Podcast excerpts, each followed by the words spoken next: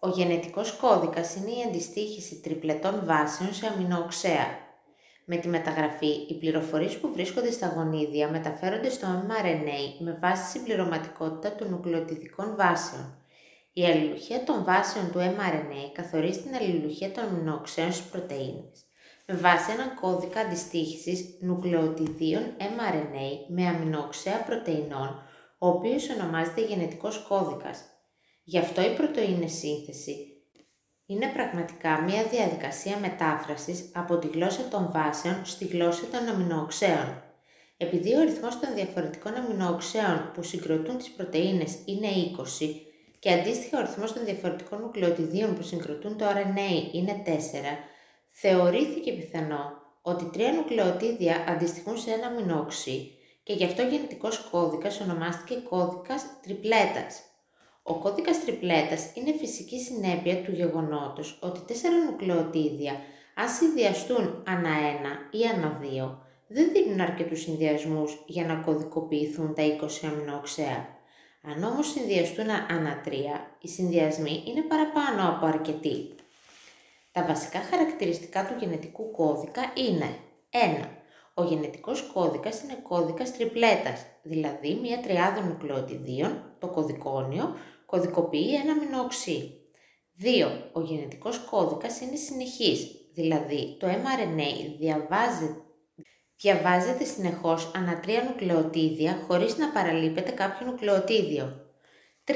Ο γενετικός κώδικας είναι μη επικαλυπτόμενος, δηλαδή κάθε νουκλεοτίδιο ανήκει σε ένα μόνο κωδικόνιο. 4.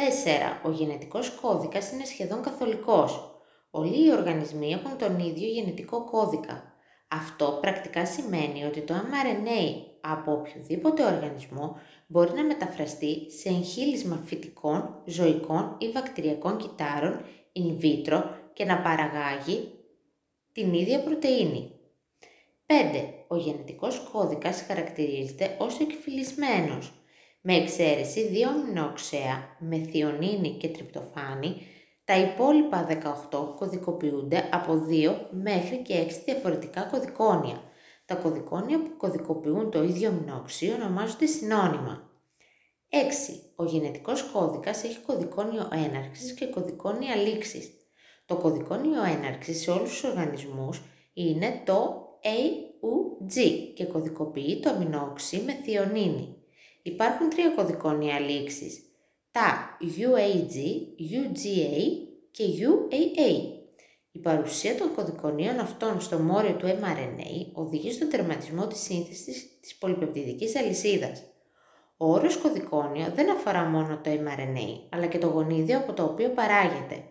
Έτσι, για παράδειγμα, το κωδικόνιο έναρξης AUG αντιστοιχεί στο κωδικόνιο έναρξης της κωδικής αλυσίδας του γονιδίου ATG και ούτω καθεξής. Το τμήμα ενός γονιδίου και του mRNA του που κωδικοποιεί μία πολυπεπτιδική αλυσίδα αρχίζει με το κωδικόνιο έναρξης και τελειώνει με το κωδικόνιο λήξης. Μετάφραση Η μετάφραση του mRNA, δηλαδή η αντιστοίχηση των κωδικονίων σε αμινόξεα και η διαδοχική σύνδεση των αμινόξεων σε πολυπεπτιδική αλυσίδα πραγματοποιείται στα ριβοσώματα με τη βοήθεια των tafRNA και τη συμμετοχή αρκετών πρωτεϊνών και ενέργειας. Τα ριβοσώματα μπορούν να χρησιμοποιηθούν ως θέση μετάφρασης για οποιοδήποτε mRNA. Αυτό εξηγεί γιατί τα βακτήρια μπορούν να χρησιμοποιηθούν σε ένα εργοστάσιο παραγωγής ανθρώπινων πρωτεϊνών. Κάθε ριβόσωμα αποτελείται από δύο υπομονάδες, μία μικρή και μία μεγάλη και έχει μία θέση πρόσθεσης του mRNA στη μικρή υπομονάδα και δύο θέσεις εισδοχής των τάφα στη μεγάλη υπομονάδα. Κάθε μόριο τάφα έχει μια ειδική τριπλέτα νουκλεοτιδίων, το αντικωδικόνιο, με την οποία προσδένεται, λόγω συμπληρωματικότητας, με το αντίστοιχο κωδικόνιο του mRNA. Επιπλέον, κάθε μόριο τάφα διαθέτει μια ειδική θέση σύνδεσης σε ένα συγκεκριμένο αμινόξι. Η πρωτεϊνοσύνθεση διακρίνεται σε τρία στάδια. Την έναρξη, την επιμήκυση και τη λήξη. Έναρξη. Κατά την έναρξη της μετάφρασης, το mRNA προσδένεται μέσω μιας αλληλουχίας που υπάρχει στην 5 τόνωσα μετάφραση περιοχή του με το ριβοσομικό RNA της μικρής υπομονάδας του ριβοσώματος, σύμφωνα με τους κανόνες της συμπληρωματικότητας των βάσεων. Το Το πρώτο κωδικόνιο του mRNA είναι πάντοτε AUG και σε αυτό προσδένεται το tafRNA που μεταφέρει το αμινόξι με θιονίνη. Όμως δεν έχουν όλες οι πρωτεΐνες του οργανισμού ως πρώτο αμινόξι με θιονίνη. Αυτό συμβαίνει γιατί σε πολλές πρωτεΐνες μετά τη σύνθεσή τους απομακρύνονται ορισμένα αμινόξεα από το αρχικό αμινικό άκρο τους.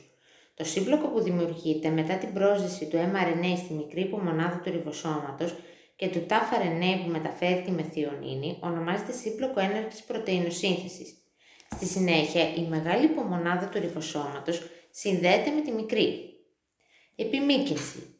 Κατά την επιμήκυνση, ένα δεύτερο μόριο tafRNA με αντικωδικόνιο συμπληρωματικό του δεύτερου κωδικονίου του mRNA τοποθετείται στην κατάλληλη εισδοχή του ριβοσώματος μεταφέροντας στο δεύτερο αμινόξι. Μεταξύ της μεθιονίνης και του δεύτερου αμινόξεως σχηματίζεται πεπτιδικός δεσμός και αμέσως μετά το πρώτο ταφαρενέι αποσυνδέεται από το ριβόσωμα και απελευθερώνεται στο κυταρόπλισμα όπου συνδέεται πάλι με μεθιονίνη έτοιμο για επόμενη χρήση.